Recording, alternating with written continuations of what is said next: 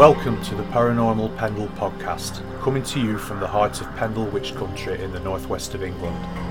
My name is Craig Bryant, author, investigator, and collector of stories. Join me as we take a journey into the paranormal, UFO sightings, cryptozoology, and big cats.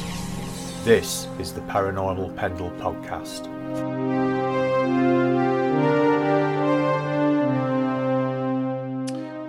Welcome to episode 24 of Paranormal Pendle, broadcasting to the UK Paranormal Radio Network at paukradio.com. My guest on this episode is um, author, investigator, broadcaster, and speaker, Paul Sinclair. Paul, did I get all of your talents in there in that sentence? You did, and it sounds a little bit strange when it's said like that, you know, because uh, author, broadcaster, broadcaster. presenter. It's nuts, honestly, and I don't mean that in a derogatory ma- ma- way, but it's it's all totally alien to everything I've done for biggest part of my working life, which can you, were knocking nails in wood. Yeah, can you can you quite believe how it's all um, sort of it's it's all blown up into this huge um, phenomena, really, if we can call it that. That is your truth proof books, um, your, your, your speaking that you do, um, the fact that you know you, you're a really sought after guest on the circuit. Um, I mean, how how does it how does it feel to be? It's, it's bizarre.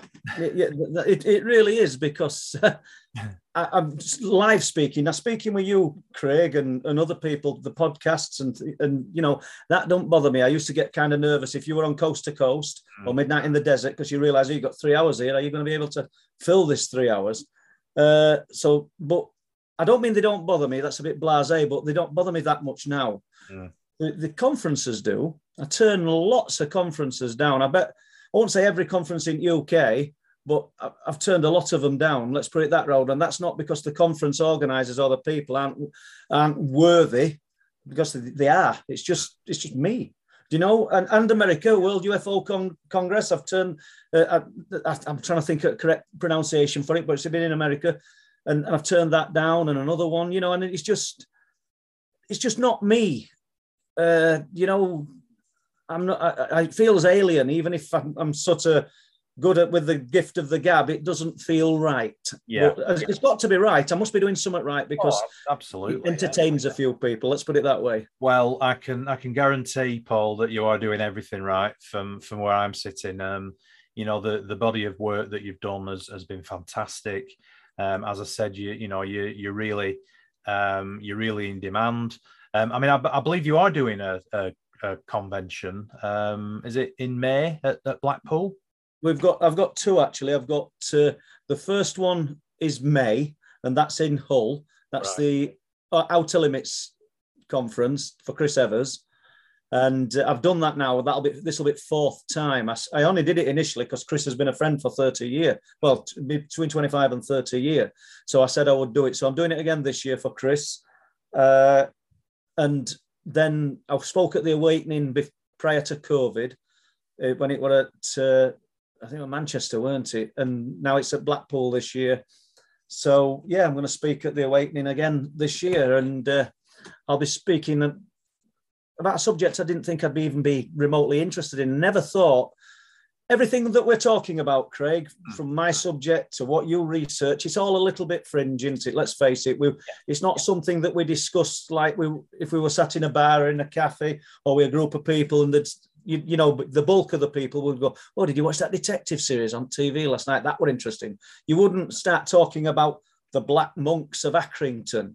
Uh, and that's, do you know what I'm saying? Then I wouldn't be talking about UFOs over at sea to people. And there's a cut off between, I wouldn't say real life, because this is obviously real life, but yeah, the people that you can associate with and, and share these stories and experiences with. It's a it's a kind of limited kind of genre, but I it's expanding. It's, it's it is getting better, and I think that's partly yeah our yeah. job, your job, my job, all of us, would to try and get the subject out there in a way that would say the public who aren't as interested as us can can maybe just think, well, there might be a bit of plausibility in this. Yeah, this might be more, a bit more accessible Yeah, yeah, it's a long way around. I just spent five minutes saying that, and you'll just put that. I mean, I, I actually, it, it's interesting about talk, you know, talking about being in a, a, you know, being being in a social situation and just talking to people, and the vast majority of them wouldn't want to talk about the subjects that, that we're interested in. But do you not find that occasionally you, you, you know you have a friend or a family member, somebody you've known for a long, long time, that will suddenly actually show a real interest? That's that you do, yeah, and and then it, it's kind of bites them, and they're they're they're as avidly to a point where they're asking questions and things, and you're thinking, oh, I'm sick of talking about this. That happens. Do you know what I mean? and then, and then, what I thought you were going to say, Craig, is that you'll be in a conversation, and there's actually somebody within that conversation who just mm. wants to speak to you pull you to one side and go, do you know something? I don't want to say it amongst these people, but something really interesting and uh, uh, like a something that profound that's happened in their own life mm. or the dad's life or the, you know, and uh, so it's there. I think it's there for everybody. I think everybody at some stage or some point in their life has been touched by the phenomena. Yeah. It's just uh, to what degree do you you sort of jump down the uh, rabbit hole kind of thing and and, and start delving and, and looking deeper. And I suppose life dictates that. If you've got a lifestyle that's absolutely 100% full on, children forging away in life, you can't always devote the time that you want to even something that you might be passionate about or interested in. And there's, there's a time and a place for everything, yeah. you know. And I had this interest, Craig, all the way through. All from I would have thought from childhood, not realizing how entrenched I was because of things that happened to me as a child. And but then I don't know. I, I got married me when I was 19. You know, it's crazy, isn't it? Yeah, you know, I don't mind saying. I mean, I'm still married to the same woman, and I'm sure I drive her mad. you know, you know, but but the but the point is, there were a period then from 19 to probably I don't know 28, 30, mm. where things were happening, but actual life, yeah, yeah. earning a living and everything else took precedence over of course getting involved or going out at night searching for things and yeah. looking so the time and a place yeah which you can't do i mean you've you've got a you've got a family you've got um is it a couple of daughters four daughters four daughters right okay. yeah, yeah. Okay. my sympathies um yeah. I, bet, I, bet, I, bet, that was fun well, well, do you know I, believe it or not to my wife i know we, we, we're supposed to be talking about unexplained but mary mary was the authority with the girls. Mm. The, the, the, you know the, the it would always wait till your dad gets home. You're, you're in trouble and all that, but she, she were the one that put her foot down. And if there were any ever ever any punishment, and they were never really punished, no. it were Mary that dished it out because uh, I can't ever remember really. I can get angry with them, but I've never lifted my hands to my girls. Do you know no. what I mean? No, no, I've, I've, I've certainly lost my temper with my lad every now and then, but you know we, we have a bit of a, a bit of a shouting match. I mean, we had a yeah. we had an interesting conversation on your last, last live stream about that, so we'll leave that. To, we did. I don't think we better go there. I thought I would Probably not. No. Um, no, I, I just think it's interesting that that you know people um people I think do find find as people interesting what what motivates us why why we do what we do why we're interested in in what we're interested in. Um, and I think it's nice sometimes just to open up and just let people know that actually we we are passionate about what we believe in. We enjoy what we do. Um, we enjoy the research. We enjoy the writing. We enjoy talking to other like-minded people. And quite rightly, as you said, you know, we we enjoy um, talking to people who perhaps we wouldn't necessarily have thought would be interested in the subject, and and it, it's a nice surprise when when they are. Um, let's move. Let's just move a bit sideways then, and, and I wanted really to talk to you about your latest book, Truth Proof Four, um, because it's obviously now getting you know getting into a really sort of um, a series, isn't it? When you think about it, when when when, when you look at it that way, you know. Um, I mean, when when you finished the first one, did you ever think you'd you'd be you'd be writing a fourth? No, I thought it were a mammoth achievement doing the first. You know, uh, uh top at house. Uh, well, as it was then, I've, I've, converted this spot now. There's reams and reams of writing and notes for, other things that have happened throughout the years, and that were going to be for night people, which isn't a, isn't a part of the truth proof books. It's yeah unexplained phenomena, but that were part of that. But I don't I, over the that length of time, I've been collecting UFO reports, speaking to people. I think I think what what we need to be good at, or try to be good at as researchers, if that's the word, is getting best out at witness, making witness feel comfortable. Because what what in a lot of instances, they're, they're leaving the self vulnerable vulnerable to an unscrupulous researcher. You, you've seen, we all know that they exist. We all know they're out there. They get a little bit of information and they either go to a local paper with it and sort of put these people in a compromising position or go to a, a bigger paper. Mm. And before they know it, then their name is associated with it. It's them poor devils that have actually give information out. And I know we've jumped from what you were saying, but we've just, I think as researchers, we've got to witnesses are key, and witnesses are primarily need to be treated with utmost respect. That's that's the way I look at it, and I think that's probably why I get so many people coming to me, offering little bits of stories and information. Because usually, the first thing I say is, "Do you want me to change your name?" Mm. I said because the person reading it won't know whether you're called Eric Smith or Dan Brown. Do you know yeah. what I mean? Yeah, and I don't mind doing it. I've not got an ounce of problem with, with changing people's names and just twisting things. So long as I get the core of the story is accurate, there's a story at Flamborough. Uh, and I've changed it considerably. And it's some security guards on cliff tops that witnessed a UFO landing. But because of the nature of their job, mm. uh, it would have instantly exposed them to their um, their company they worked for, and they, they, just didn't want that known, you know. Yes. So, uh, so, so I changed it, but the core of the story, the actual truth of the story, is correct. So, but uh, I don't know. I mean, uh, it's, it's, it's you get a little bit of a buzz when somebody comes to you with a bit of new information. You know, when when we've been making Wolflands, mm. we've we've had we've we've sort of I don't know, we've been doing the gamekeeper, we've been doing the lads from Rotherham, we've sort of got all these people that we're talking to, which are in the book as well. They're in Truth Proof Four. But then just out at blue, somebody will ring you and mm. you're off on another chase up top of, up up northeast, up near Skinningrove. We've got a right at the end of the film, we've we've got a fabulous account from a guy in one of tiny fishing villages called Skinningrove. Right. Incidentally, there's a bit of folklore attached to Skinningrove. Apparently, they, they found a mermaid at Skinningrove once years ago, and it, it's not the thing I'm going to be looking into, but I found it interesting when you're doing a bit of research on area. But this guy saw something unusual as a young man, and it's just stuck with him ever since. And it's that's that's just the way it goes. I mean, you just don't know what what's going to be thrown at you, do you? No. What um, what what did he see? Can you can yeah, of course can. Yeah, he, he he was 14 at the time, so young guy, and he's about 30 now, 32. Uh, first name Sam. Went changed his name. That's his name. He's gone on film. He's, he's given his uh, account. He said, and, uh, "It's a little village, and there's no dense woodlands, but there's a small wood on the outskirts of the village." He says, and all the children would play just, I don't know, we've all done it, hide and seek and all sorts of games. I mean, they might not do it today because it's it's all iPads in it and uh, computer games.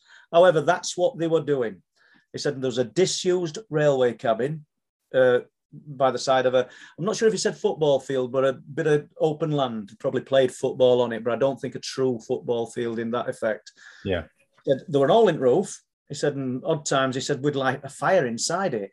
Doesn't seem right clever that right lighting a fire inside a wooden hut, does it? But no. they would. So he said we'd like because kids. He says we'd light a fire inside it. He said anyway we're playing this game of hide and seek. He says there's all village kids are involved in it. Let's assume there's eight or nine. He didn't say an exact number. He said, and I got tucked away in a little bit of undergrowth in this wood. So there's nettles and brambles around me, and I'm in it. There's just trees. It's not dense. It's dark.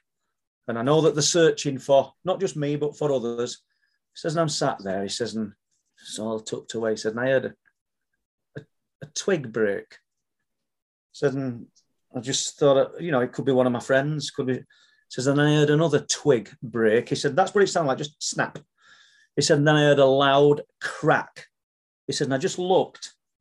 He says, and it sat there about six or eight foot away from me this huge thing. He says, Have you ever seen a gorilla when they sit, the silverbacks, when they're sitting, that stands with their arms down? So I think he said he got small ears. So he's not talking about. We, we, we primarily we're talking about the the werewolf, the dogman phenomenon with Wolflands, mm. but we've included this account. He said, and it's monstrous. He said honestly. He says, I think its shoulders were as wide as what I am tall. He said it was huge. This thing, and all I can see is its black outline. I can't see teeth. I can't see eyes. He said, but there's a bit of moonlight, not a full moon. He says, and he said, have you ever seen a dog when it looks when it's heard a noise and it's curious and it kind of does that with its head? Yeah, he says, when I looked at it, yeah, he says, when I looked at it, it it, it did that. He said, and I'm just sort of stunned, you know, for a moment. He said, and then I'm just off on my toes and I'm running like mad, thinking I'm running for my life. Mm. There's no aggression from this thing. What's interesting and I don't know how this ties in with story, but it's just another quirky bit. So he's just left that and he's running for the, the railway hut.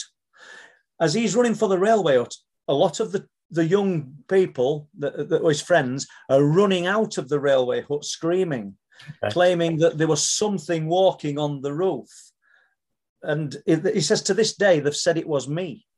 Mm. You know, he said, but it weren't. He said, and and and he's he's on end on end at Philmont tagged on end. He says he said I'd give everything. He says uh, I think he's a plumber now, betrayed. He said I'd give all my wages that I've earned from earliest of times to now to know what that was. He's that passionate. He says mm. it didn't. I don't mean he said, "Oh, I think about it every day." He didn't say anything like that, but it's, it's, it's never left his mind. So you've just got one little cameo of probably what would we say from hearing the twig snap to seeing it and, and just running away. We've probably got a 20 second sighting that's just had an absolute profound effect on his life. Yeah. It really has, you know, uh, to, to the point where he stepped over the threshold and risks, risks a bit of ridicule and wants to share this story. And that's just that's the, the short one. There's a few short ones in in the documentary, mm. but nevertheless, they, they, they, are interesting. I mean, we, we're starting to gather some accounts from mountain bikers, which won't go in. With, with there's not enough room. Mm. We're we're up to about an hour and a half now, and we don't we don't want to keep adding work to it. It's it's becoming a bit of a monster really in itself. You know, getting all information and getting it edited and yeah. into some kind of semblance that's going to be entertaining for people. Yeah. Uh, so, but it just shows there's going to be more to come from of some form, whether it be be writing or whatever, but we're getting reports from mountain bikers, not just one mountain biker, more than one mountain biker. Uh, and I'll not say a particular area, but they've experienced being chased through the forest right. by something that the two of them have said we thought it were a bear. Oh. bears in Forest of North Yorkshire, do you know? And uh, you know, so mind you, we say that how, how crazy. I've just what a thing to say. We t- I'm talking about people who are seeing things with, with the description of a werewolf or dogman, as people like to call it. Mm. And I'm saying there's no bears in forest. I mean, they can't be real. Do you know what I mean? Well, it's, yeah, I mean, it's interesting, that, isn't it? Because obviously, I mean, you know, most people now are of the opinion that um, the big cats that are seen are um, either released or escaped exotic animals from you know years ago, and we, we had a we had a chat about this, didn't we, on the on the the first yeah. first time you came on the podcast, which which was really interesting. I mean, who knows? Um, you know, you know, Captain Craig, Bears, Captain Bears may have been released at some trouble, point. Trouble is, wouldn't there be carnage? Do you know? I mean, uh, we know that the a bear. Then let's assume, let's play with the idea that they that's what people are seeing first of all, they're not just carnivorous; they're omnivorous. So there, there would be vegetation, wouldn't there? Mm. But there's enough. There's enough sort of static wildlife, as in sheep and cows and horses, mm. to, to, to, we would think that these things would have predated on something like that at some stage. And, and deer as well, obviously. Yeah, deer as well, you know. Yeah, but I mean, think how easy it would be to catch farm animals compared to a roe deer. Yeah, exactly. Yeah. yeah. You know, but I, I don't see it with the bear. I, I seriously don't see it. I, but I do think there's some kind of paranormal aspect. And but jump into the cats. You, you know, you, you, like you said, 1976, where the Dangerous Animals Act came in, and the people allegedly, re- well, they did, they released their pets or their exotic animals into the wild. So it, it is possible. But 1976, they must have been breeding, Craig, because the average lifespan of a big cat, and I think is, is between 14 and 17 years in the wild. Yeah. So, I mean, and we're talking 1976. So you know they, would have they'd have been gone now. So Ulster said there isn't breeding pairs. I got a report on Monday from. I spoke to the guy today, and, and a friend of mine called Mick Tate put me onto this guy. Uh, on Monday, he was in York with a friend, and they pulled into a a, a field, a, the edge of a field. He want, he needed a wee, basically, and it were it were late at night, you know, eleven o'clock at night, and they, they both got out at car and they decided to look at stars and what have you. Well, they, they just pulled in, and this is on outskirts of York. Uh, I haven't got the exact location yet. We've only spoke today. He said, but they were an horrible smell. He said, and I thought, this it smells vile. Hmm. He said, but then we, then we became aware of, he said, there's no woods. He says, there's hedgerow, thick hedgerow of heavy branches crack, bright breaking. And now these guys are pest control officers. Right. Uh, that don't make them wildlife experts. He says, but we, we, you know, we we know about foxes and we know about badgers and things. He says this was really heavy. He says, and then all of a sudden there's a very, very. He says the rib cage on whatever it was, and he believes it were a cat. He says, you know, he knows nothing about what I do. By the way, he, he didn't even know I wrote the books you know, because I said, can I use your name and can I write about this? And he says, why? What did you do? What do you do? It's just a friend who's put him on, put me on to this guy. And he believes, he says, this is the depth of the rib cage to produce this really deep growl. He says, frightened us. He says, we got back in the car. He says, so we sat in the car for a bit. He says, but then when we put the car headlights on and started to, re- they just got into a field entrance. He says, there's an half-eaten deer. All right. So, what it a big cat? Do you know? I mean, chances are it. Yeah, probably is.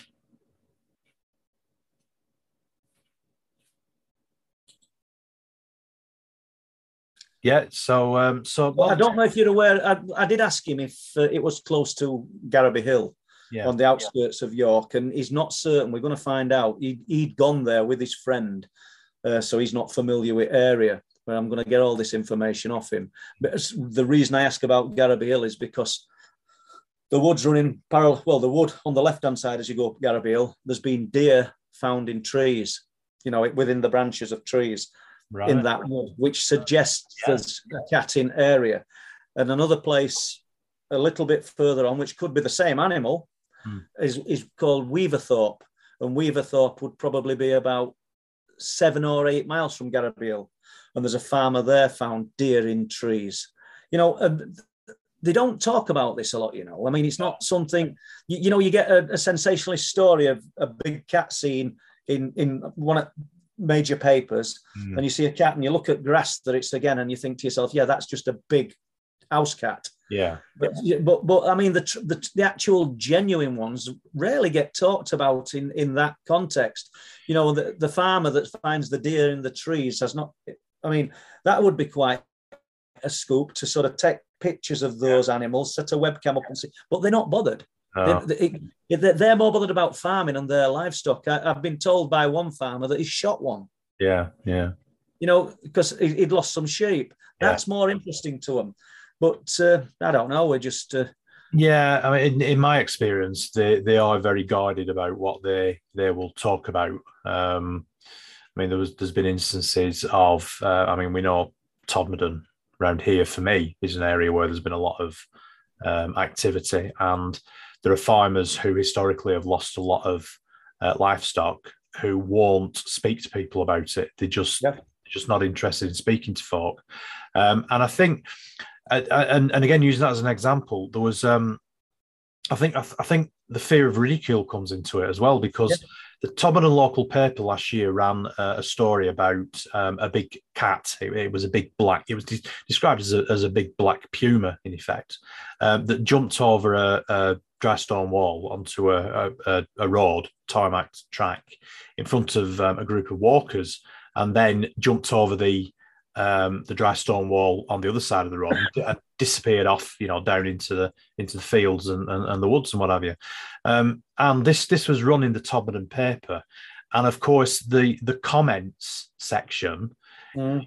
you know, it was just ridicule after ridicule. rips people to bits, doesn't it? You know, yeah. I mean, and you you see, you used to see it more. I wouldn't say so much on social media such as Facebook, but there'd there'd be these I don't know what they'd call them on internet, but be like a, a I don't know a Bridlington group or a Filey group, and it's like a message board. Yeah, and they'll be like you've just said a UFO spotted, and then you've got it just seems to bring out the comedians. It does, yeah, who, who, who absolutely love I don't know. There's no thought goes into it, and we do realise that there are researchers out there that uh, would believe every every passing satellite is a is a visitor from planet whatever. Planet but, X.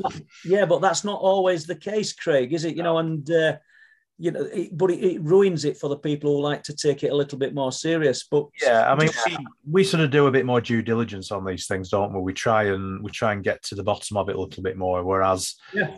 um, I think there are a lot of um, researchers out there who are in it purely to make a fast buck. Yeah. Um, I mean, I don't know about you, but I don't. I certainly don't make a fast buck out of this. No, there's not. Um, there's, five know. bucks, and I've, you're not making a. You'd never make. You'd never. You wouldn't survive if you wanted money off them five bucks. Let's put it that way. and not. you know, but uh, you don't do it for those reasons, do you? You know, that, that, you're doing it because you wanted to just get that relevant information, relevant to what yeah. Craig's doing, relevant to what Paul's doing. Just just before we move from cats, you know, we are talking about more more than likely that they are uh, ex-captive animals that have bred but there's there's also there is a strange kind of element to them mm-hmm. that uh, and I'll just cite one example I've done numerous times, and I might have even spoke to you about it. But there's a lane between Bempton and Bridlington here in close to where I live called Short Lane. Uh, short because it's about a mile long, and it's just got intermittent hawthorn edges. You know, you might have 20 foot of edge and then 40 foot of open land where you've just got this single track road and fields either side of it. There's nothing. Mm. Yeah, over the years, the the archives in the Bridlington Free Press and people reporting seen big black cat on that lane. Mm. And it, it, it's it's weird. I've got a, a lady who will walk in her horse to, stable it to to, a, to an eat by farm, and she'd come onto the corner. And I said, "Where we?" She said, "Short lane." She said, "It's laid in the grass." and it hissed at the horse. The horse saw it, kind of didn't rear up and run away. Uh, you know, she, and then they carried on walking. But once again, short lane. I don't know. I don't understand the significance of short lane. There's no cave system. There's no tunnels. It's got nothing there yet. It throws up big cat sightings. It also throws up UFO sightings. Do, do you know? And, and, substantial UFO sightings. 2000 and 2006, I believe. Some a young man who lived in Bempton. Uh, I actually went to, to his property. I'm not sure where it is.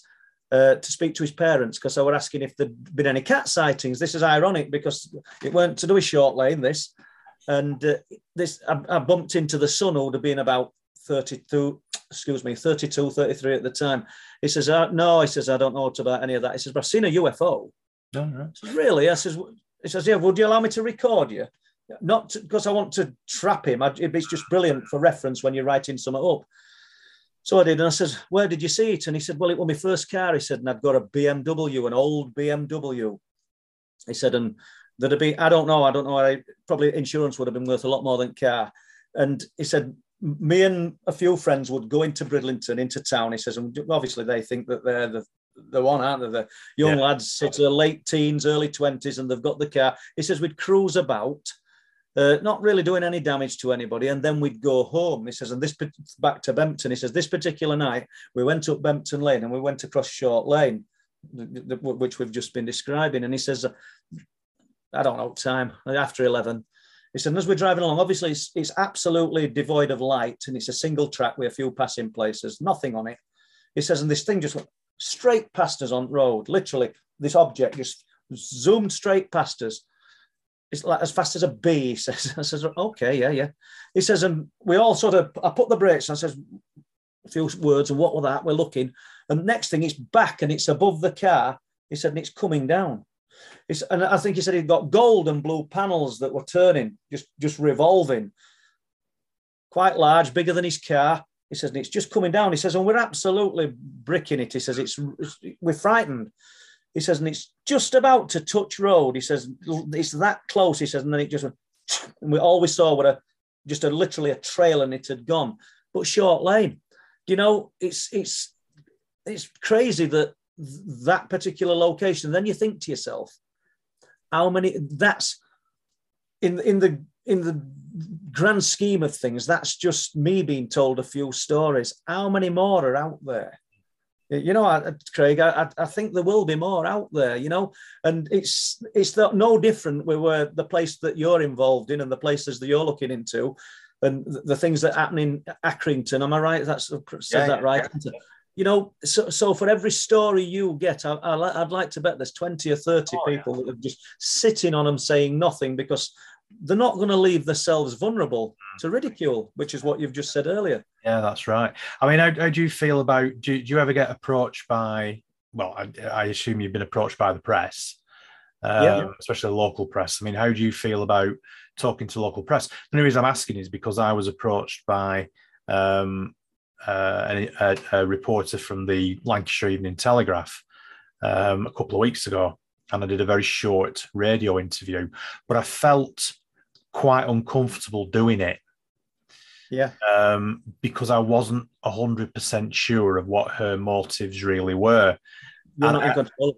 Yeah, I actually haven't gone to look on the website to have a look what she's put on in case it's something that I don't like. Isn't it strange that that, that is that's a fact? You know, you you know, with the books, we'll jump to that in a moment. But with books, you, you might have 50 good comments and you might have one bad comment, and you only remember bad one, don't you? you don't. Yeah, yeah, that's the nature of, of humans, I suppose, of, of us.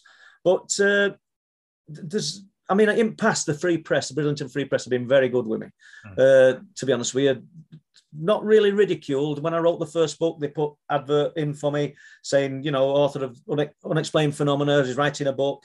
Anybody want to come forward with any stories? And I got a few stories. I got Wilsthorpe through through that, and there's there's one in Hornsea that's done the same. Uh, there's there's another paper, the Bridlington Echo. They seem they seem okay, but I'd I'd be very dubious about the bigger papers. I've been approached quite a quite a few times, to be honest with you, because it always seems that, that there's a ridicule slant to it, mm. and you've you've no power over it. And and it's I suppose it's like anybody who can, who writes, they, they they can turn what you've said into a bit of a joke just by tagging a few words of their own at the end of it, their views and comments. Do you know what I mean? Yeah. You know, you talk about, you know, does, does Craig think aliens are visiting, mm. uh, you know, Accrington? And we asked Craig, and you know, with a sly smile, Craig said no, and that sly smile, it means a lot to people who are reading it. They're thinking like, yeah, you know, I don't know, you know, it's it's, it's difficult. Yeah, and, it's, uh, it's, just so it's just it's just the wording, isn't it? It's just those extra yeah. words or or the inference in a in a sentence can completely change the way that somebody would would view you as a person. They might suddenly read that and think, well, actually, this guy's a bit of a crank, or yeah, um, you know, he's a bit of a nutcase, or or whatever. Um, um, yeah, it's it's interesting is that because I, I I'm always quite wary of of reporters, to be honest. Um, yeah. But anyway, yeah, no, that's no. Well, we'll we'll move on then to some more uh, stories from Truth Proof. Um, any recent investigations or anything that, that particularly strikes you as interesting that went in the book? Well, I, I were amazed. Originally, I was going to write two books. Right. So there were one going to be similar to Truth, the, the the Truth Proof books, should we say, and I was going to write one solely on cryptids. Uh, you know, the the bipedal fur covered, whatever you want to call them. Uh, but I just I felt a bit saturated. I'd sort of I've done five in kind of five years, mm.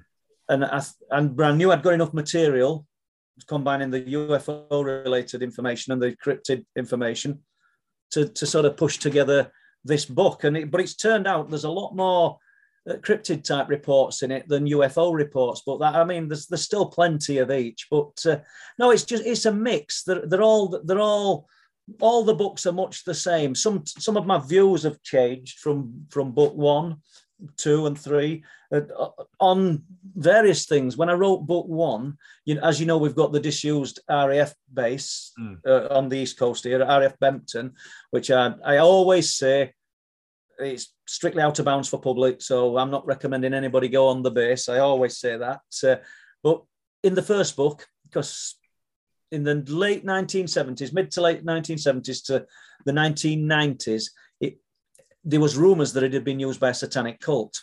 Right.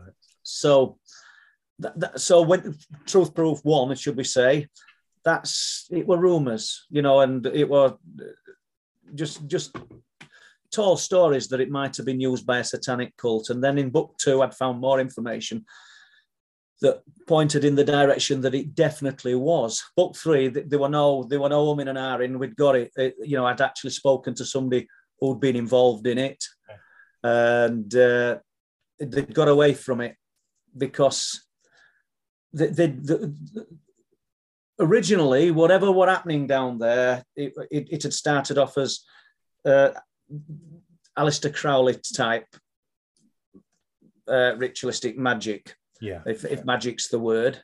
But then it, it became a lot darker, and they, they, were apparently trying to summon demons, and this guy got out of it. And I visited him in, in his home. Uh, I was with Chris Turner actually. We both visited the guy, and uh, he, he, he, gave me information. I went and saw him a few times afterwards, and uh, I was told in no uncertain terms that they're still operating. I'm not going to say where, right. but it's not there anymore. And uh, he's not involved in it, but uh, pretty dark stuff. And then I've got a witness who I've not managed to get on film who actually saw animal sacrifice down there. You know, I hope that's not too strong for your podcast here, Craig. You know, oh. uh, you know, I know we've not said anything graphic, have we? And I don't need to say any more than that.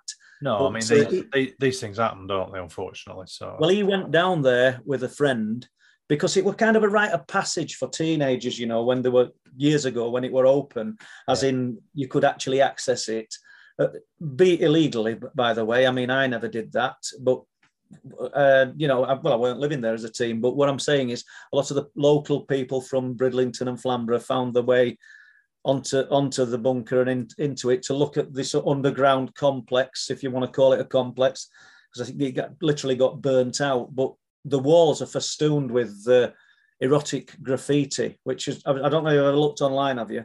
No, no, I'm not. sure. no, it's, it's, it's quite interesting. A lot of it's been smashed now and and and and kind of defaced because it were really well, it were really good artwork, but uh, very graphic. I'll be googling it, that afterwards. Yeah, yeah, it were good artwork, but very graphic. But I mean, a lot of the people, I won't say researchers, had missed the fact that there's a lot of uh, tetragrams on walls, there's, there's, right. there's runes, there's all sorts of uh, uh, symbolism on the walls as well.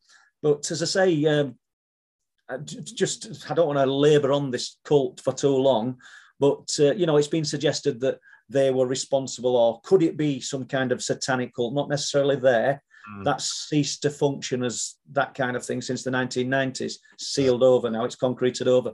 But it was suggested that were they responsible for the animal mm. mutilations that were taking place in 2017 18 uh, up and around Bempton, Flamborough, and Speeton? But no, I, you know, I'm, I'm not sort of the, the law on this, but being the person who were absolutely boots on the ground at half past four, half past five in the morning, finding these carcasses, mm and and and I literally were for the farmer.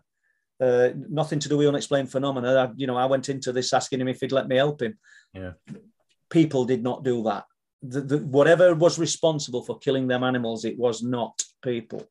Our, you know, I mean, I don't know how deep you want to go into it like that, but uh, it's. Uh, well, no, not not not too deep, I don't think, to be honest, Paul. It's, no, no, no. I think I think you're right. I think I think you're right because it is it is graphic, and when yeah. when you're finding them, I mean, I spent over two years up there, mm. you know, finding these unfortunate animals, should we say? Yeah, I mean, we've we've we've sort of chatted, haven't we, in the past about how um, the, the the the wounds are certain look surgical and and they're all the same sort of wounds. And interestingly, you know, when when you were telling me about some of the animal carcasses that you'd found over over your way, it was ringing bells with me as to what I'd heard had been happening over here, especially the one at Todmorden with with the calf yeah. a couple of years ago. Very very similar. So, um, you know, it, it's it's it's a subject that I do find very interesting, but I think you know going into the the real sort of ins and outs it's of dark. It's dark, Craig. It's dark, you're right. Yeah, it is. You, you know, so let, I'm going to say let's try and lighten it up then. And, and yeah, let's lighten it up. Get me a drink. Let's move on to, um, to, to to lights in the sky then to lighten it up. I mean, you have a, an awful lot of sightings over the North Sea, don't you? Out from um, well, Bempton's a place that, that, that you've mentioned a lot.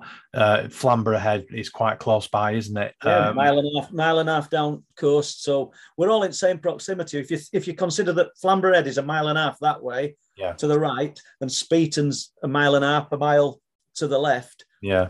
Area of sky, 22 miles you can see to horizon. You've you wherever they're appearing, you're you're you're in that zone. Do you think uh, it does have anything to do then with the old Air Force base? Do you think? Do you think that's a factor? I don't know. Isn't it unusual that old military installations and new military in, in military installations seem to attract unexplained phenomena, lights and, and UFOs? And you know, Staxton Wold is a prime example.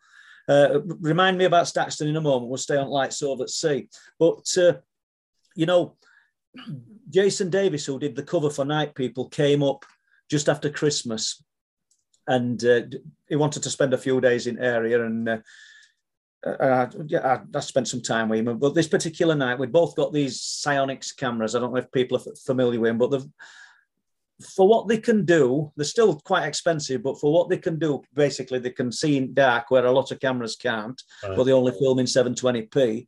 But but they, they, they're good value for money. So my camcorder is worth a lot more, but this thing at a thousand pound can see a lot better in dark. Do you, do you know what I'm saying? So basically, you know, this particular night, Jason sort of dropped on, I don't know, a, a really good few days to stay because we've got these orange spheres appearing in the sky.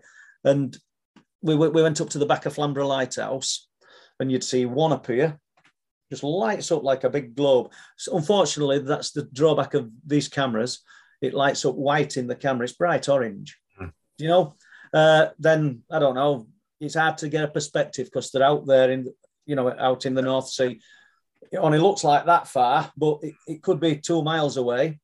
Another one appears, then another one, and then they just switch off. They're not flying away from anywhere. They're not coming in from anywhere, and that's the nature of them. That's what the rock anglers have been seeing for decades and decades. These are the these are the things that the Coast Guard get call outs for and then charge the lifeboat to, from Flamborough, Filey, Bridlington because they've seen a member of the public or Coast Guard or police officer has seen orange lights out at sea. So they're assuming that there's a ship in distress, a, a yeah, aircraft. Yeah. And, and like yeah, but I mean, common sense, they've got to act on it because they can't deny that they've seen it, but common sense dictates that these aren't flares. Mm. They're literally lighting up and just switching off. You know and or lighting up and going into a multiple. I mean there's a there's a photograph that i've got from a guy called brian lancaster. I don't know if i've spoke to you about it. I, I might not have done. He's, he's a he teaches photography. Yeah.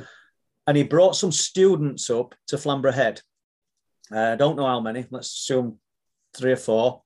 And he was doing time lapse photography now he's the expert. I'm only repeating what he's told me, and I've got the photograph. I've got the raw image and everything, which is good.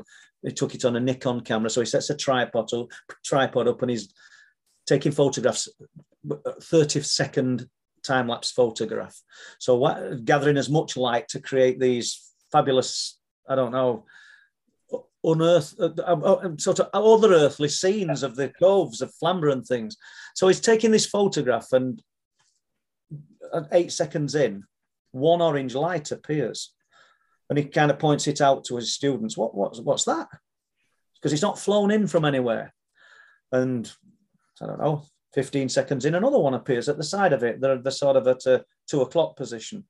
And 28 seconds in, I think that's when he said the third one appeared. And he's thinking, God, I hope I'm going to get this in a photograph because there's nothing staged. He could, he, he'd not gone looking for this. He'd gone to do teaches students about these in a place that will produce these evocative photographs. Mm. And you know, snapped at 30 seconds, he's got it. But what the photograph proves, because there's no motion blur, they're just there.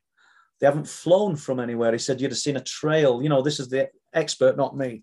Mm. He said they've not they've not flown away when you know because they were they'd actually vanished when when he took the picture and yet we've got three solid looking orange lights in, in the sky. So it, it, for the skeptic, Mm. It's it's an hard one for them to de- to debunk. You know, when I'll talk about these lights and they say, "Oh, you're seeing afterburners," or you know, it's meteorites, or yeah, all manner of things people will come up with.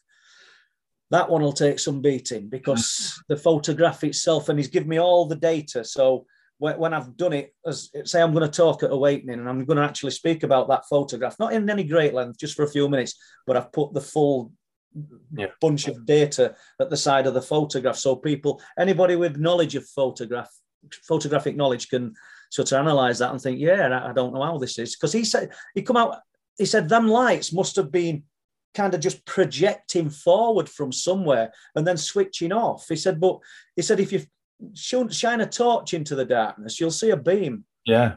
yeah. He said, but there's nothing from them. So it's an interesting photograph, you know? Yeah, there's and, no trail or anything like that from them. And the, the lights are typical. What he's got, the lights are typical mm. of, of what people are seeing. And, uh, you, you know, I, I don't want to do a repeat of what we did la- on last chat that we did and tell, talk about the same stuff. But did I speak about the, myself and Lee Haywood seeing that huge sphere on the hillside? I don't think so. No, no, no. no it's. I mean, I've gone up there for years and years, and and you know, spent far too much time up there than I ought to do. And I'd go up with Bob Brown and other people. And then Lee Haywood's a, a good friend of mine, and he's he's a bit of a skeptic, but in a, a decent way. There's no sarcasm, but he he'd heard me on about the lights, and he, he thought he'd be able to explain what they were. He's got a lot of military knowledge, nice. so he, he, and he, he, knew what aircraft were in sky. He knew what military planes might have been. Well, not might have been, would have been there, if any. He could even tell you names at boats out on horizon. He'd, he'd, he'd got everything sort of weighed up, and I picked him up. We're going up Cliff Lane, which takes you to the RSPB Nature Reserve. And he said to me, he says, "Go on then, Paul. Just describe what these lights are like." And this is how it is. And I just I went like that you know, honestly, and, and, you shouldn't. Um, I, well, you shouldn't swear on your kids' lives, but that's that's what it. And he went, and he said he, he didn't say it at the time. He says, as soon as I saw it, I thought, I don't know what that is, and it just looks like a large, bright orange globe in sky, but it's not throwing any light out like a flare would yeah. to, to illuminate the area. That switches off. We park the car. We go down to the cliffs, set up, I set a camera up, put something over it because it's a lot of moisture in there. And uh, over a period of a few hours, we saw them in various places out over at sea. But then I turned around to speak to Lee. And as I turn around, on the there's a hill about 100 yards away, just gradual slope on it. And in, in front of the hill, just above the ground, there's a huge orange sphere. Literally Lee estimated to be about 80 yards away. And he th- his, words were, I think it were about as big as a Volkswagen Beetle. It were huge. Yeah. And I'm going, whoa, what? And I'm trying to tell him, and he's looking, and he's, he's, he's, we're both looking at this thing. I've got my camera, and as, as fast as I'm looking at it and put, trying to get my camera on, it's just imploding and it's gone. And eh, fascinating. And, and like now, Lee, Lee's sort of I wouldn't say converted, but Lee realizes there's something more to these lights. Yeah, you know, and and and it's the awareness it, because I say I go up there all the time with Bob Brown, and we can go up for six months and see nothing, and then all of it you'll take somebody and something happens. Mm. So let's use that hill as an example. This this sphere of light, and please tell me if I because I, if I'm repeating a story, I think I might have told you about the rock angler mm. who no, 19, 1998, he claims that he were in a fishing match mm. and a, a spaceship, his, his, words were spaceship. He says it landed on that hill over there. So he told us because me and Bob were up in the on the cliff tops in the night and we can see the distant light of a rock angler's probably another one half a mile away. Mm. I said, he's on move, he's coming up this way, Bob. I said, when he gets a bit closer, I'll put a light on. I don't want to startle him. So when it, I put the light on and he sort of draws up as a natter to us, and uh, he knew who I was because I know quite a few anglers, and they'll have asked about these lights for me. And his name's Mick Sigson, this guy. And I says, How many years have you been fishing up here then? He says, 49 years, 50 years this year. Said, okay. Imagine how old he is, and they get the climb over fence, and they, they literally stand on edge of a sheer drop Yeah. That ranges from 80 foot to 420, depending, depending where you are along them cliffs. Then, Yeah. the- then they've got to try and get the line into sea and catch fish. I know. Anyway, Crackers in it. yeah, so it is. I asked him if he'd seen the lights, which he said he. I explained what they were like, and he said he'd never seen them. He says, "But I've seen some unusual things." Then he says, and we were again the hill. Hmm. This is before me and Lee Haywood saw that. He said, uh, "He said I've seen a spaceship land on that hill." He says it were 1998, and it were in a fishing match. He says, and the, the anglers that were close by, so just did a runner. We just left. Right. Yeah. It's, just, you know, he says at first I thought it were a combine harvester. He said, and looking, what's a combine doing up there in November? He says, then I realised there's a gap between the land and it, and it just come down and landed. So the hill throws up a lot of strange anomalies. Uh, Is it is it a natural hill, or is it, or, or do you think it, it could be some sort of earthworks from? I, I think it's a natural hill. Right? I think I think it's a natural hill uh, because when you actually get on top of the hill, there's not a hill at other side. It's do, do you know what I'm saying? It's Yeah. it's, it's curved and it's almost like you're looking at the front of a big hill and you'd expect it to be the same at other side, but then the land just kind of tapers off just into farmland. Yeah. So uh, you know, I don't know what year it was. Well, it was 2019. Of course, I know what year it was. Uh, why did I say that? It was February the 8th. Right. And how do I know that? Because I've just been doing this presentation. Right. Uh, one of my one of our daughters, Gemma, was staying with us for a few weeks, and uh, she's not really interested in TV soaps and, and all that kind of stuff, and she's not really interested in unexplained phenomena. But I think out of the two, she thought, well, I'll come up and see what this is all about with Bob and my dad. Mm. You know, Bob Brown and my dad's, as in me. So we went up, and it's dark, and uh, I've got a, quite a powerful torch, and I'm just busy getting my camera set up, looking out to sea, and getting a cover over it. And I can hear Bob and Gemma talking. And Gemma says, What's that over there, Bob? What's that light over there? And she's got torch. I didn't, I were only, I would just, I could hear it in, you know, in background. I'm not really, he goes, Oh, it's a board on a fence post. And uh, then he realizes, because he's up there all the time, there isn't a board on a fence post up there, which would be about three or four foot off ground, just, you know, panel.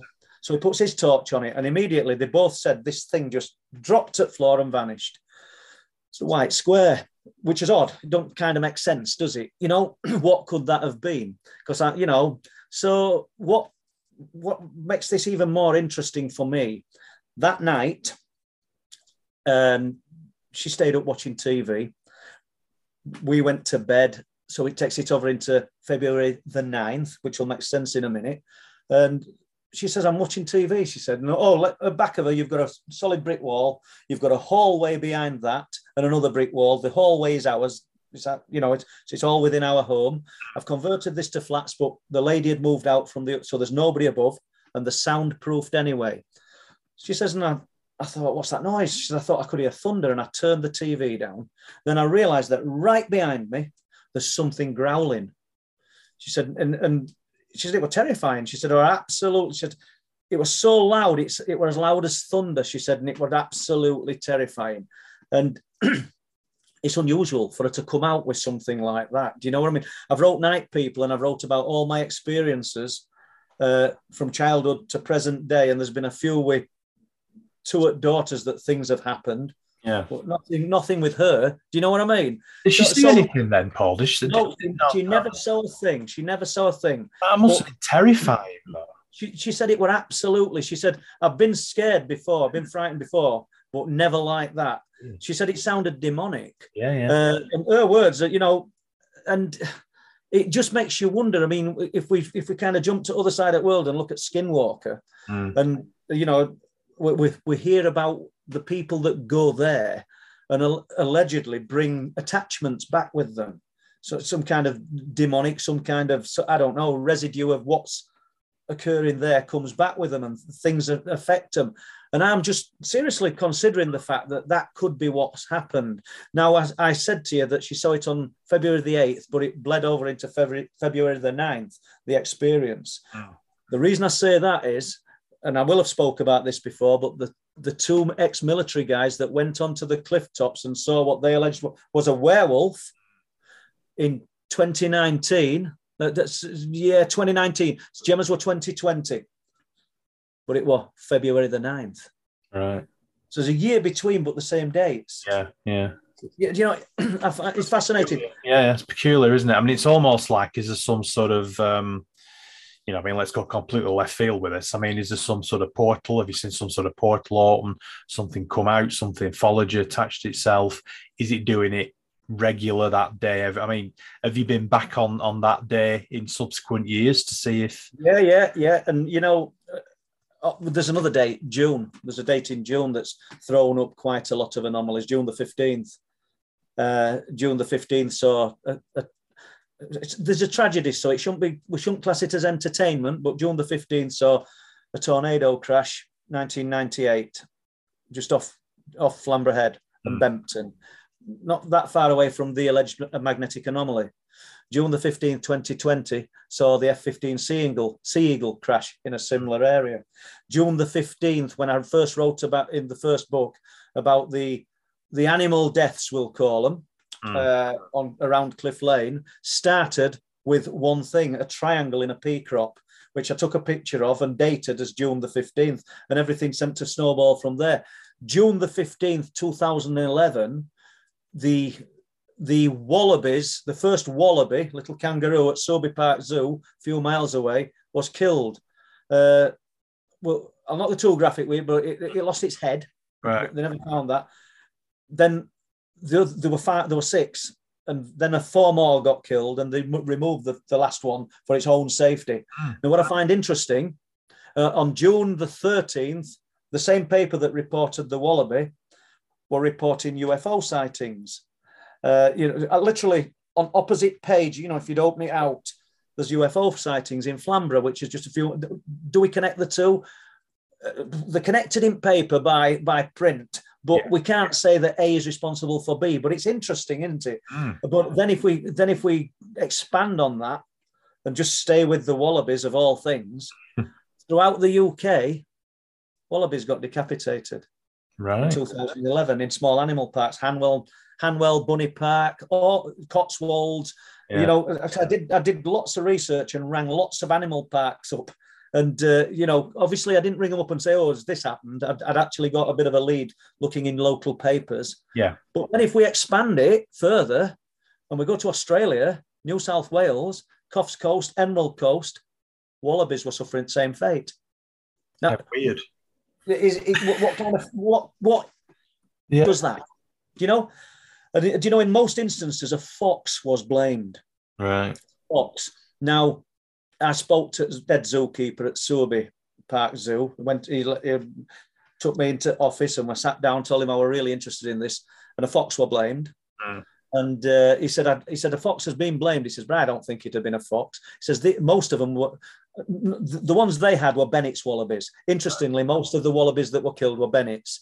These are the biggest. Yeah of the Wallabies. He says he said mm, Fox I don't think could take one of them. He says, but not only that, the, the cuts were clean.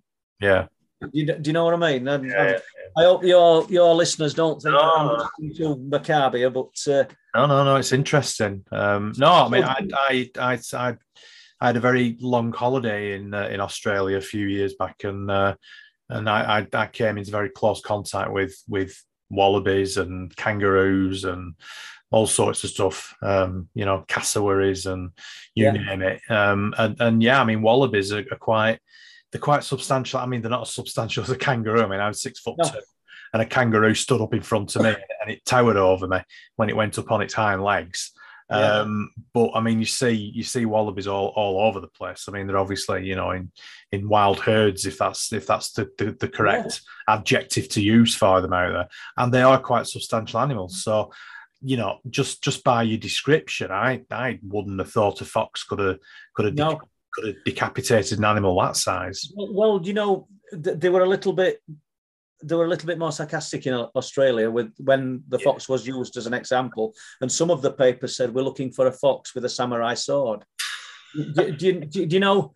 Uh, yeah. So, in, in, you know, and I mean, the zookeeper were keen to point out that they only blamed a fox because they'd seen a fox round the zoo yeah. But they'd yeah. also seen a fox round the zoo over a period of years. Mm. Do, do, you know what I mean? And uh, you, you, uh, all they were doing, and all these people are doing, they're not doing anything wrong, but they're, they're, they're actually looking for most plausible explanation. Yeah. And uh, even if even if the cuts and the wounds suggest that it couldn't be that, it's it's still far more plausible than to suggest that some unknown phenomena is doing it. But basically, I mean, that's a bit of a sweeping statement because we haven't got a clue.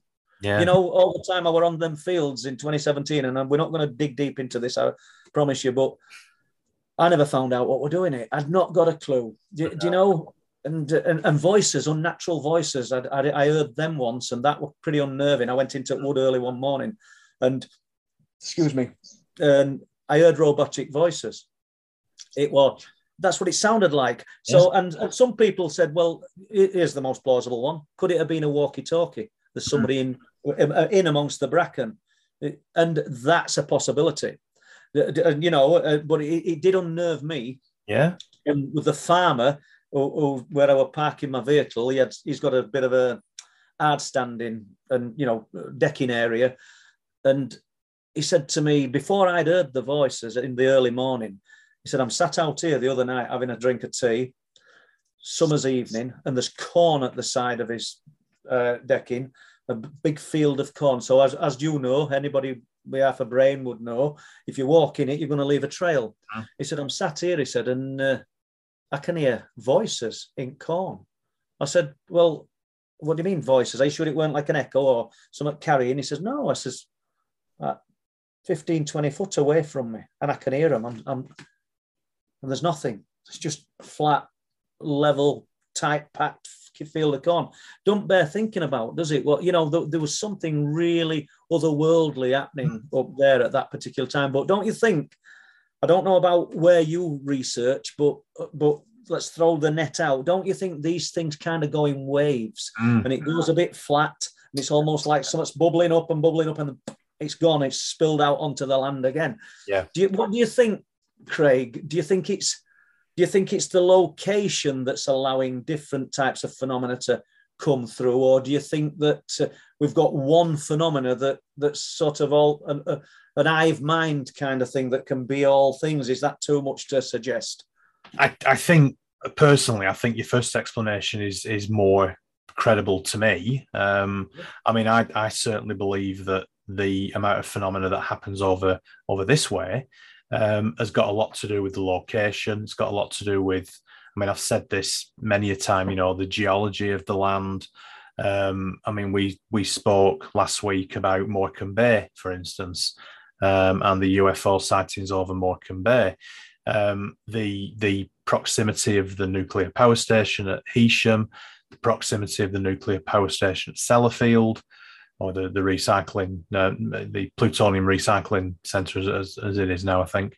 Um, but but but the the just the geology of of the bay itself is quite unique, um, and I think I think that that where you are, I think there's there's obviously some sort of unique um, geological phenomena, or there is some it's it's something to do with I mean, I don't know. You'll you'll know you'll know better than me. Um, something to do with the sea, something to do with maybe what's on the sea floor. I mean, out, out from where you are, I mean, it, it was obviously before it was flooded after the ice age. Um, it was it was a whole area of of inhabited land, wasn't it? So yeah, Doggerland out Doggerland, there. yeah, yes. And, and, and another in close proximity, not that far away, there's what's called the Silver Pit Crater, mm. which which is I don't know if you've heard of it, but it's one oh, of the biggest impact. The people, the speculation originally they thought it were an impact crater. Oh. Uh, it's it's absolutely huge. They, you know they've only done it. Is it seismic surveys? That you know there's no. I don't know if people have dove down and can see the significance of it, but you can see what this thing was.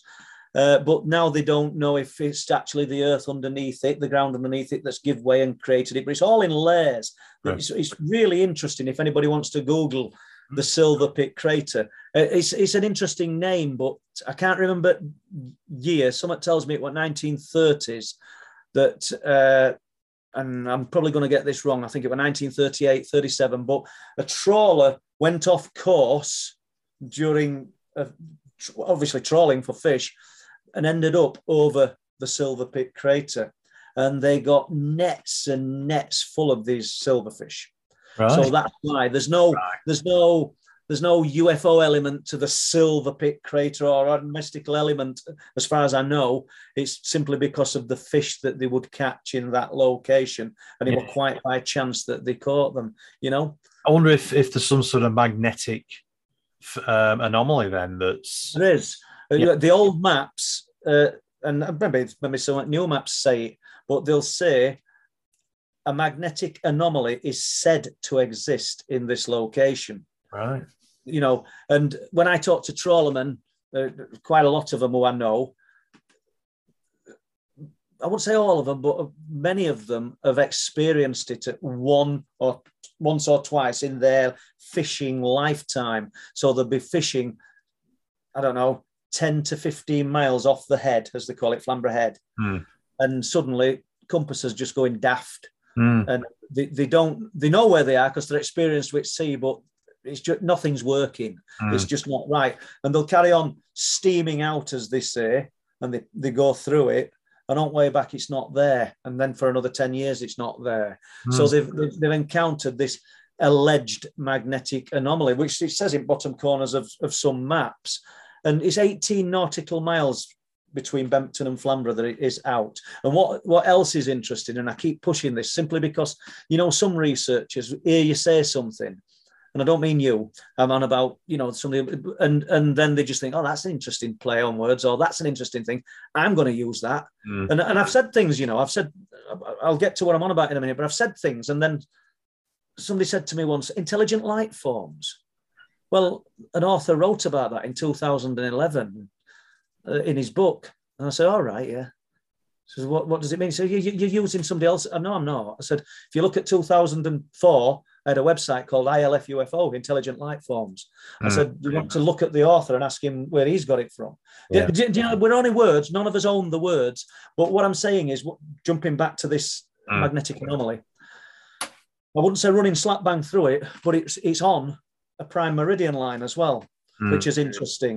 And, and I don't know whether researchers, I haven't, I've only stumbled up- upon this, but I don't know whether any researchers have, have looked into that aspect of it because I think it's something that I'll have a look into, looking at other other areas of high strangeness, you know, uh, Yeah, yeah, yeah. Hoia Baciu Forest, loads of different places. And uh, Yeah. see the similarities. I mean, ley lines are, are an interesting phenomenon. So um, again, you know, there's there's major ley lines. I know major ley lines over your way as, as there are over here. But it's, it's funny what just just going back a couple of sentences. What what you were talking about, people coming out with the same sentences. Do you, do you not find it amusing, or, or maybe amusing is the wrong word, that, that sometimes you, you find people plagiarize you? Um, Yeah. You know, other other investigators in inverted commas um, latch, latch onto your ideas um, Mm. and, and then and then suddenly you know they're all over it like a rash. And yet they've no um, logical explanation for what they're talking about. They've no experience um, about what they're talking about. And and yet they're quite happy to plagiarize something that perhaps you've taken a lot of time to research and a lot of time to look into and a lot of time to consider and a lot of time to think about um, and then suddenly somebody comes along and pinches your good idea do you know do you know yeah, it's, it's true. I mean, uh, you know, ILF UFO, ILF, Hmm. intelligent light forms, and, le- and let's let's not forget that, uh, like I said earlier, that we don't own the words, Craig, do we? But it's nice when you you you know you think I look at these lights and I don't think, oh, I want to call them a nice name, and people will like that. I'm thinking, Lee Haywood says, what do these lights look like? And I said like that, and there's something there. It's almost like there's an awareness. There's a rock there's, we'll stay with this, but I want to make it why I called them that. There's a rock angler up there. Uh, I think it was 2004. Goes up fishing on uh, a crisp winter's night, looking at all the stars, and he sees a very bright one in the heavens.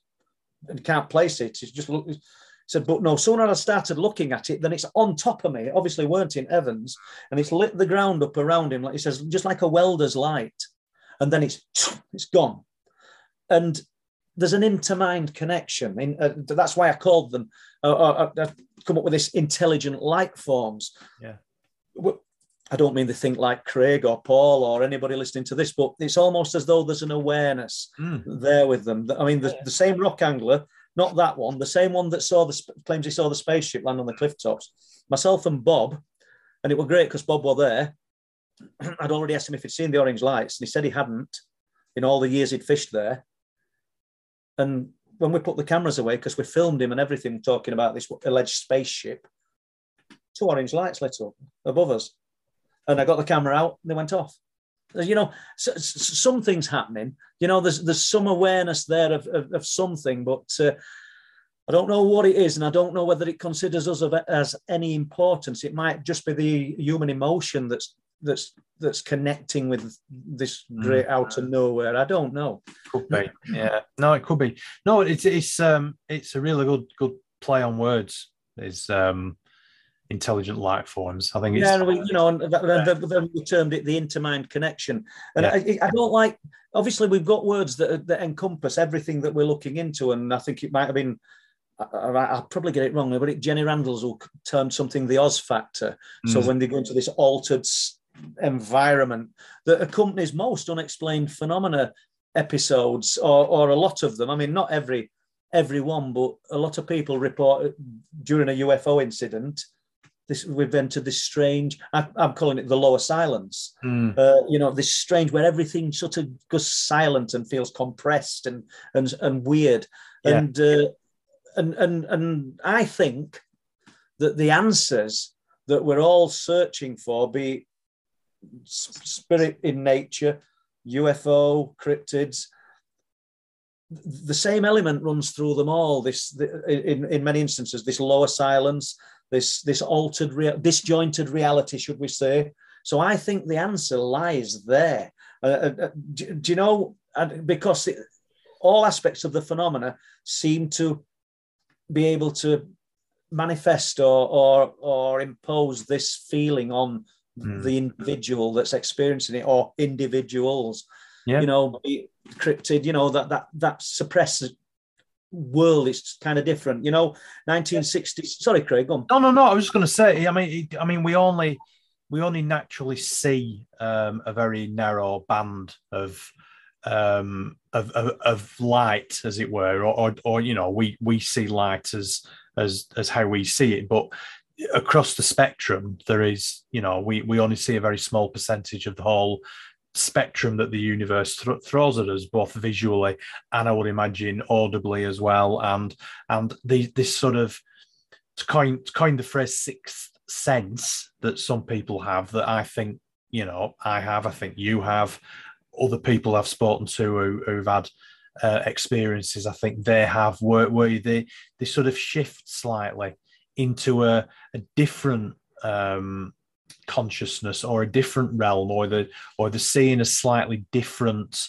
um, wavelength which is why these things are appearing almost and and you know don't take this the wrong way almost on command you're mm. looking for something and it appears so it must be something you're doing uh, yeah. you're as if you know the royal you're no, yeah, no. Maybe believing is seeing. Yeah, exactly. You know, if, if, you have an experience that's so profound and, and unmistakable.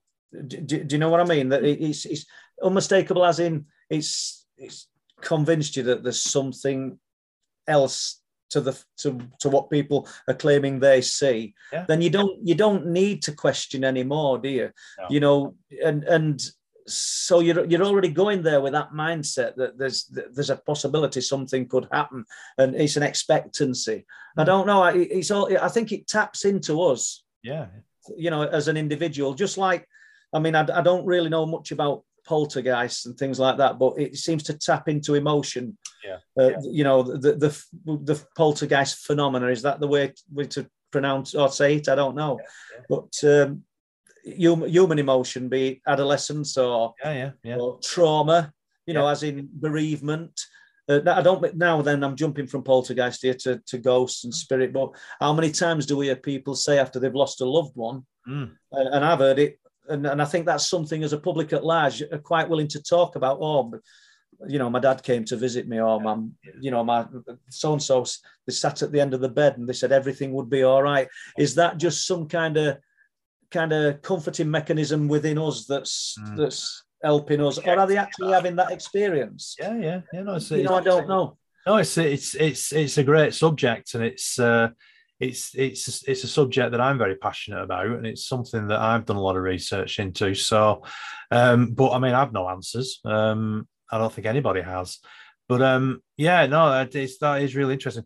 Um, you, you mentioned um, I'm I'm conscious that that we we are we are getting on in time, and um, okay.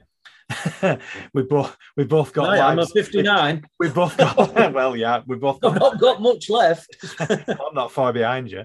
Um, yeah, no, we've we've we've both got we've both got other things to be doing as well. You mentioned yeah. um, Staxton Wold. Go on, just just. Have... Well, you know, Staxton Wold. I mean, this primarily we're in first book, hmm. but even before I wrote the book, I became friends with a farmer up there who'd who'd got.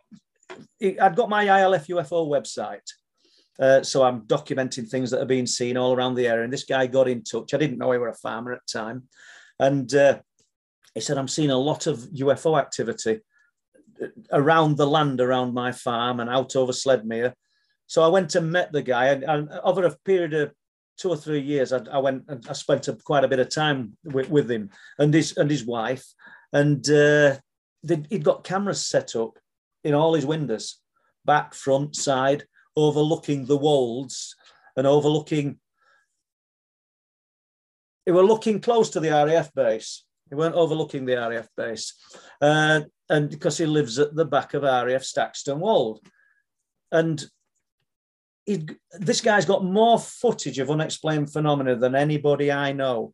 And it's just racked up. It's racked up on uh, Hi8 tapes, on little digital tapes, and now on the, the, the more modern camcorders. And the orange spheres of light, he's got loads of it. And, you know, I'd, I'd say, oh, I've filmed something, and I'd go, I'd go up there and sure enough, I'm, I'm viewing his footage. But he, he was so precious with it, he, and you know, I've no dis- disrespect to the guy, but he wouldn't he wouldn't let it out to the world. And I know you're conscious of time, but I'll just give you an example. Oh, that's fine. He, he, he, he was going to do that, so he contacted Richard D. Hall. Do you know Richard? The Rich Planet. Hmm. And uh, they were going to show him all the footage, and they were going to tell him about everything that were being seen. So Richard came I'd never met the guy. And I were out this particular day in Danesdyke, taking my dog for a walk with wife. And uh, I get a phone call from him. Paul, Paul, uh, uh, I, I, don't want to do it. And he's come a long way. And uh, would you talk to him? So I'd literally jumped in my vehicle and drove to drove through onto the wolds and I did an interview with Richard off the cuff and, and we, we used a lot of footage that I'd got and it displayed the anybody wants to type it in, find Richard D. Hall, Paul Sinclair, and you'll see some footage that I'd been filming up there. But that guy were a prime example. Uh, the activity up there is phenomenal. I've been told about activity that's up, happening up there.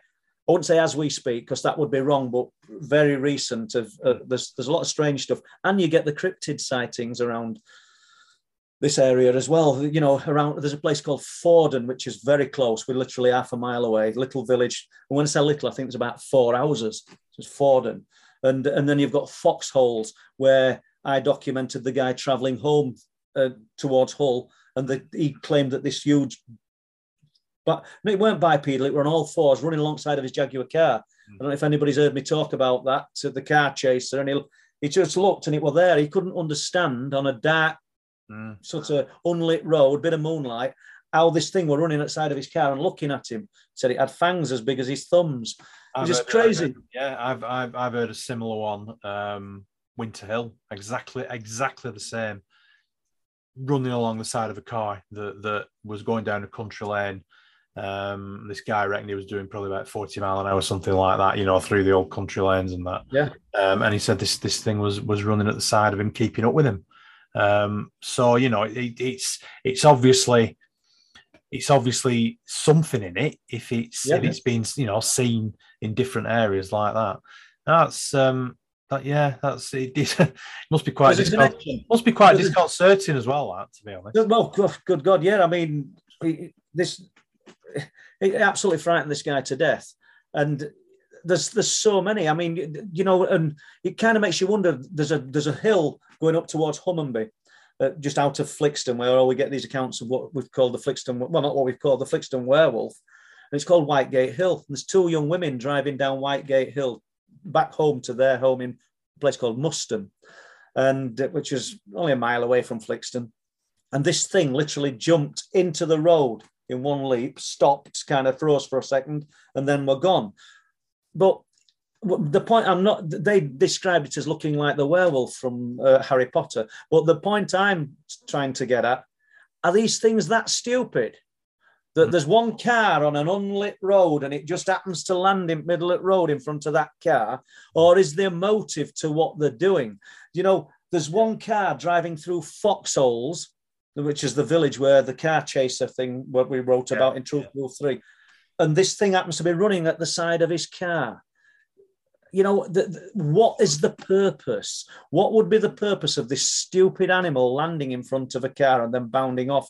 West Garth at Cayton, which is not far from where these two, Kelly and her sister, had this experience. West Garth, there's a guy driving there uh, with, with his partner in car. Quite built up. It's onto the cars, what's, you know, the Flixton Lake bed, but there's all bungalows down the right hand side peripheral vision, he catches sight of something coming down the side of a bungalow. It kind of jumps to front at garden. He says, and in the next leap, it's in the middle of the road and then it's gone. This is literally a mile and a half from where them girls saw it. Mm. But young women saw it, was calling them girls, them young women. And he described it as having really short, thin hair that you could sort of see skin through the skin through and looking wrong, all very fast but just disjointed, just all wrong, just like the, the ladies described.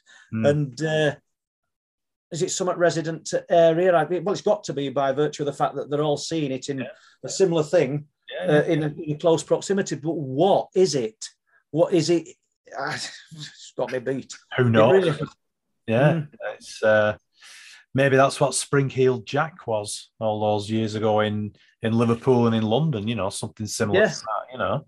Um, did, did, these artists try to replicate what Spring Heeled Jack did and things, and it just weren't possible? The feats that this guy, oh, this, this, this I don't know what he was. yeah, yeah. yeah, this thing, yeah. yeah. jumping over buildings and, and all sorts. Well, um, last last question for you, Paul. Is there going to be a Truth Proof five? There will be, yeah. Uh, but and I've, I've already got a kind of fo- a folder on laptop full of information.